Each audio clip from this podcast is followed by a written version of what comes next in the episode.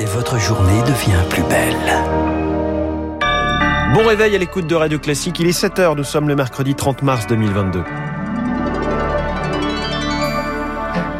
La matinale de Radio Classique avec François Giffrier. Une timide éclaircie diplomatique en Ukraine. Russes et Ukrainiens constatent chacun des progrès dans leur pourparlers en Turquie.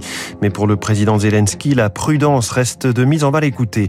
Au procès du treize novembre, les justifications de Mohamed Abrini. Il assure que Salah Abdeslam a pris sa place au pied levé dans les commandos terroristes. Et puis le grand oral des candidats à la présidentielle devant les agriculteurs. Ils défilent au congrès de la F N S E A.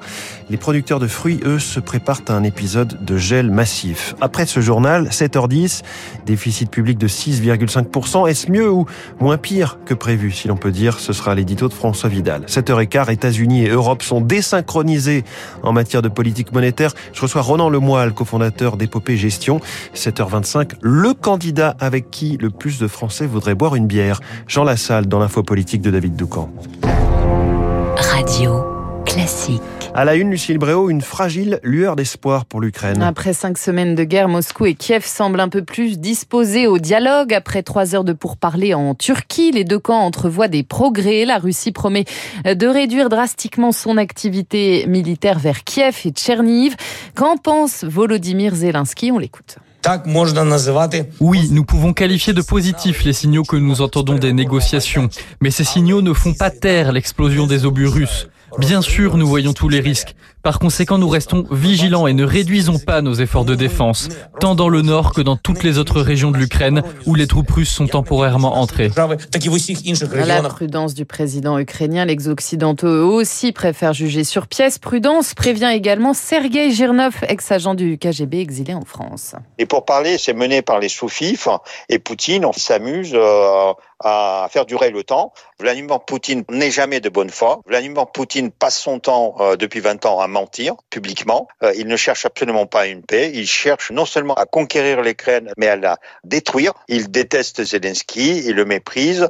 Zelensky qui a gagné la bataille psychologique, la bataille médiatique, et surtout gagne dans sa guerre contre Poutine. Ce n'est pas demain la veille qu'on on verra Poutine et Zelensky euh, à la table de négociation. Cette rencontre, Poutine ne la vaudra jamais. Un propos recueilli par Marc Thédé. Pour Mariupol, en revanche, aucune lueur d'espoir. L'Élysée estime qu'une opération humanitaire dans la ville martyre n'est pas possible à ce stade après un nouvel entretien Macron-Poutine. Près de quatre millions d'Ukrainiens ont déjà fui le pays. Et la moitié sont des enfants. Certains ont franchi seuls les frontières polonaises, moldaves ou roumaines. Isolés, ils deviennent vite des cibles. Philippe Corry est directeur adjoint de l'UNICEF pour l'Europe et pour lui, il faut protéger ses enfants. Une telle amplitude de mouvements de population et surtout d'enfants, on n'a jamais vu ça depuis la Deuxième Guerre mondiale en Europe. Les systèmes ne sont pas prêts. Le simple contrôle qui est fait aux frontières, c'est le passeport, même s'il est périmé, on laisse passer. Donc, une des premières tâches que nous avons mises en place avec les ministères de l'Intérieur de, de Hongrie, la Pologne, la Roumanie, c'est de former les gardes frontières à tout ce qui est situation potentielle de trafic d'enfants. On l'a vu dans de nombreuses euh, réponses humanitaires,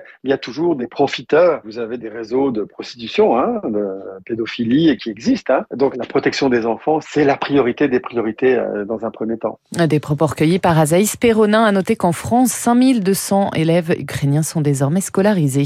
Le choc en Israël, au moins cinq personnes sont mortes en banlieue de Tel Aviv la nuit dernière, tuées en pleine rue. Un homme a ouvert le feu sur des passants, faisant quatre victimes. La cinquième est un officier arabe israélien ayant participé à l'opération pour l'abattre. L'assaillant est un Palestinien ayant passé quatre ans dans les prisons israéliennes. C'est la troisième attaque en une semaine en Israël. Il est sept heures quatre. Au procès des attentats du treize novembre, Salah Abdeslam à la barre. Le principal accusé, interrogé sur les derniers préparatifs des attaques. Hier, la Cour a entendu Mohamed Abrini. Elle en attendait beaucoup. La semaine dernière, il a reconnu pour la première fois qu'il devait faire partie des commandos terroristes et promis des révélations. Mais au terme de cette dernière journée d'audience, le brouillard persiste, Élodie Villefrite.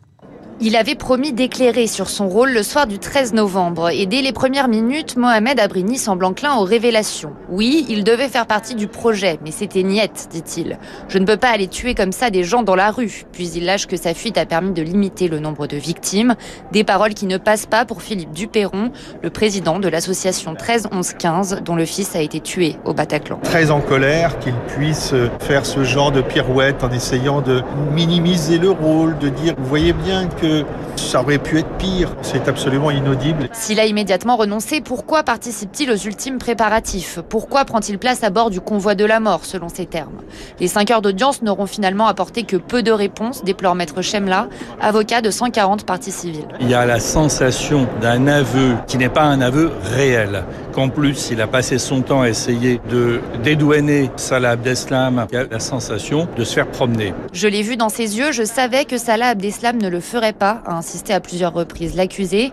Salah Abdeslam qui s'exprimera tout à l'heure devant la cour, mais face à son mutisme lors des précédents interrogatoires, les victimes ont peu d'espoir d'obtenir de nouvelles réponses. Élodie Villefrite, cinq jours après les funérailles d'Ivan Colonna, la commission des lois de l'Assemblée reprend, elle, ses auditions sur les circonstances de son agression à la prison d'Arles. Son directeur sera entendu à dix heures. Le grand oral des candidats à la présidentielle devant les agriculteurs. Six d'entre eux sont invités à s'exprimer devant le congrès de la F N S E A. Aujourd'hui, des agriculteurs qui font face à de multiples difficultés. En ce moment, la guerre en Ukraine, bien sûr, qui fait flamber le cours des matières premières, mais aussi la météo avec un redout notable. Météo France, après un redout notable, Météo France prévoit un épisode de gel dans les jours à venir. L'année dernière, en avril, ce gel tardif avait été catastrophique pour le vignoble et les producteurs de fruits.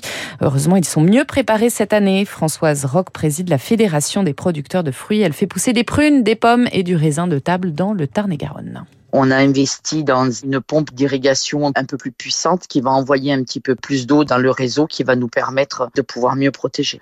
Vous faites comme l'irrigation pendant l'été. Il se forme des petits glaçons au niveau des feuilles, des fleurs qui permettent de protéger du froid.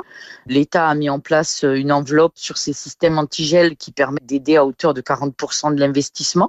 Il y a des producteurs qui se sont bien équipés par rapport à l'an dernier, parce que l'an dernier, il y avait des régions qui n'avaient jamais été touchées par le gel, je pense au sud-est, et donc n'étaient pas du tout équipés. Et puis la belle domination de l'équipe de France de foot hier soir face à l'Afrique du Sud. Les Bleus se sont imposés cinq zéro, avec notamment le quarante-huitième but d'Olivier Giroud à trois longueurs du record de meilleur buteur de Thierry Henry. Merci, c'était le journal de sept heures de Radio Classique, présenté comme chaque jour par Lucille Bréau. Vous revenez tout à l'heure à huit heures. Dans un instant, l'édito de François Vidal, qui va nous rappeler que malgré un déficit moins lourd que prévu, la situation budgétaire française reste désastreuse.